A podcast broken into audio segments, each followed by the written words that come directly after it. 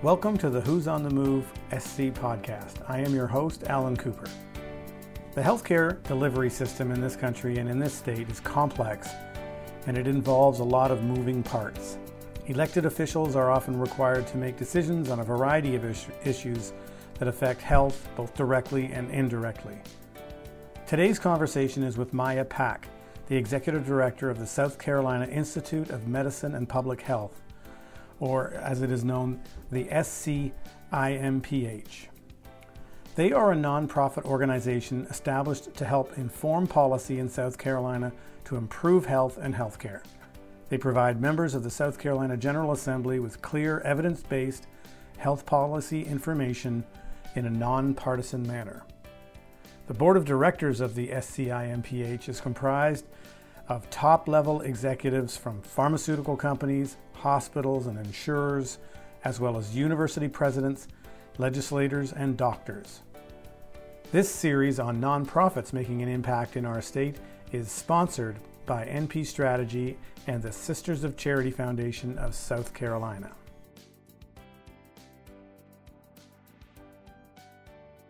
Maya, when and why was the South Carolina Institute of Medicine and Public Health founded? So the Institute of Medicine and Public Health was formed in 2011, so we're uh, just about 10 years old now. And uh, our organization was founded by Kester Freeman as the founding executive director. He had previously served as chief executive officer of Palmetto Health for many years.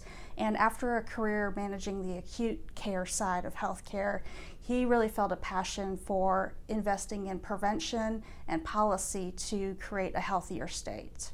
So, through the Health Policy Fellows Program, we also talk about healthcare financing and specifically our state's Medicaid program because it is such a large part of our state's budget and covers so many South Carolinians. We want to make sure that the policymakers developing that budget and supporting the policies of those programs uh, fully understand the, the decisions they're making and the impact it has on uh, the clients.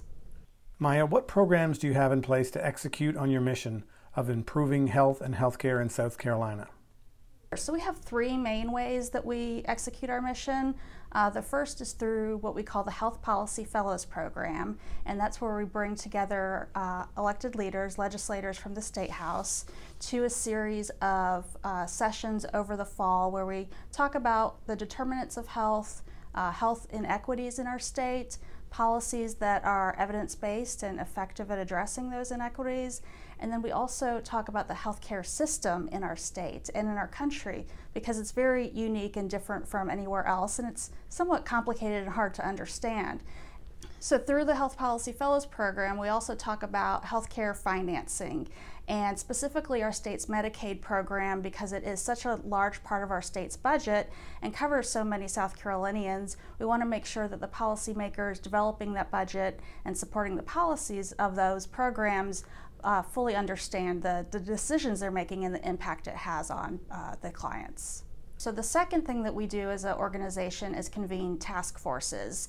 And these are 12 to 18 month um, processes where we bring together subject matter experts and stakeholders from across the state to tackle a specific health or health policy issue. In the past, we've studied the long term care system, the behavioral health care system, and most recently, uh, the workforce uh, needed to address social determinants in our state. And through those processes, the task force uh, develops a set of recommendations for action uh, focused on the policy actions that can be taken to uh, improve the situation. And so we have a history of task forces making recommendations, and then, of course, we track those recommendations over time to see uh, to what degree they are implemented and what the effect of that implementation is on population health. There are subject matter experts and stakeholders from across the state to tackle a specific health or health policy issue. In the past, we've studied the long term care system, the behavioral health care system, and most recently, uh, the workforce uh, needed to address social determinants in our state. And through those processes, the task force uh, develops a set of recommendations for action uh, focused on the policy actions that can be taken to uh, improve the situation. And so we have a history of task forces making recommendations, and then, of course, we track those recommendations over time to see uh, to what degree they're implemented and what the effect of that implementation is on population health. What is the third way that you get the job done? So the third uh, way we uh, work towards our mission is through policy briefs. Because the task forces are uh, such a time-intensive endeavor, sometimes there's a policy question that's more discrete than looking at an entire system. And so uh, over the past couple of years, we've started doing policy and data briefs, which address specific issues in uh, 4 to 12 pages, unlike our task force reports, which are quite lengthy. And so uh, during the pandemic, for example, uh, we developed policy briefs on each of the major federal legislation um, actions that occurred and what the impact on South Carolina would be. Uh, we also did some data briefs in conjunction with DHEC to really drill down the data and the trends in our state um, related to COVID cases and deaths uh, because there's so much information coming at each of us on the news every day uh, during the pandemic that it's hard sometimes to, to see the big picture and to see the trends. And so we collaborated with DHEC to uh, produce those reports. How do you measure the impact of your programs? At the Institute, we evaluate our success in a number of ways, most importantly through the effect we have on changing policy over time. And so often legislators will use our work to provide the background and the evidence needed to move a particular policy forward. Uh, for example, uh, in our 2015 long-term care report, we recommended, our task force recommended the development of a adult abuse registry in our state, which we are one of very few states that do not have such a registry, uh, to keep track of uh, healthcare providers um, that might be uh, accused of neglect or abuse. What is new and exciting in 2021 and going forward? Throughout the pandemic, obviously, we've been tracking uh, policy actions and, and the data very closely. And in the crisis management response, we have seen that our state was not prepared for what happened. And so we've been asked to convene a task force to look at pandemic preparedness for the future. And so part of that process will be gathering the lessons that we learned, the, the strengths we identified as a state during COVID, and then any weaknesses in our system that need to be strengthened. Uh, also knowing that a, a, future pandemic could come in a very different form than, than how COVID arrived. And so starting this summer, we'll be convening a 12-month task force to look at how we can, as a state, become more prepared. And we're doing that project uh, in partnership with the North Carolina Institute of Medicine. And still, so we'll be looking at two state solutions as well as individual state solutions.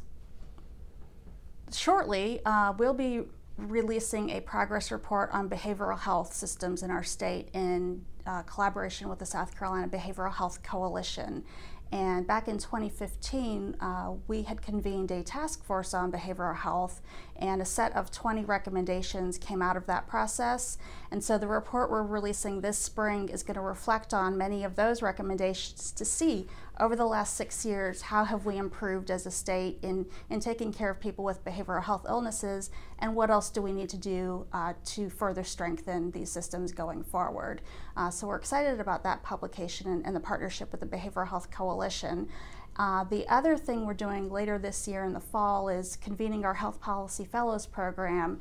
Um, and we're, we're adjusting and updating the curriculum there because over the last two years, uh, a lot has um, been revealed in our state about the depth uh, of health disparities and racial and ethnic differences in health outcomes.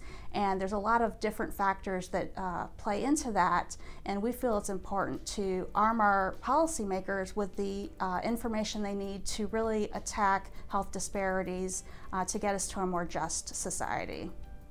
So the SCIMPH provides this research and information to legislators and decision makers. Does the organization have a lobbying or advocacy function? The Institute serves as a nonpartisan convener and we provide evidence based information, but we don't do advocacy. Uh, there are a lot of great advocacy groups uh, in our state working to advance their agendas, and we have task forces that have recommendations that we hope those advocates can carry forward.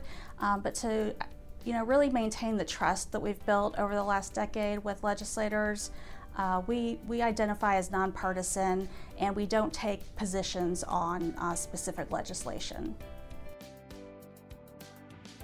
That was our conversation with Maya Pack, the Executive Director of the South Carolina Institute of Medicine and Public Health, an organization established to help inform policy in South Carolina to, to improve health and healthcare.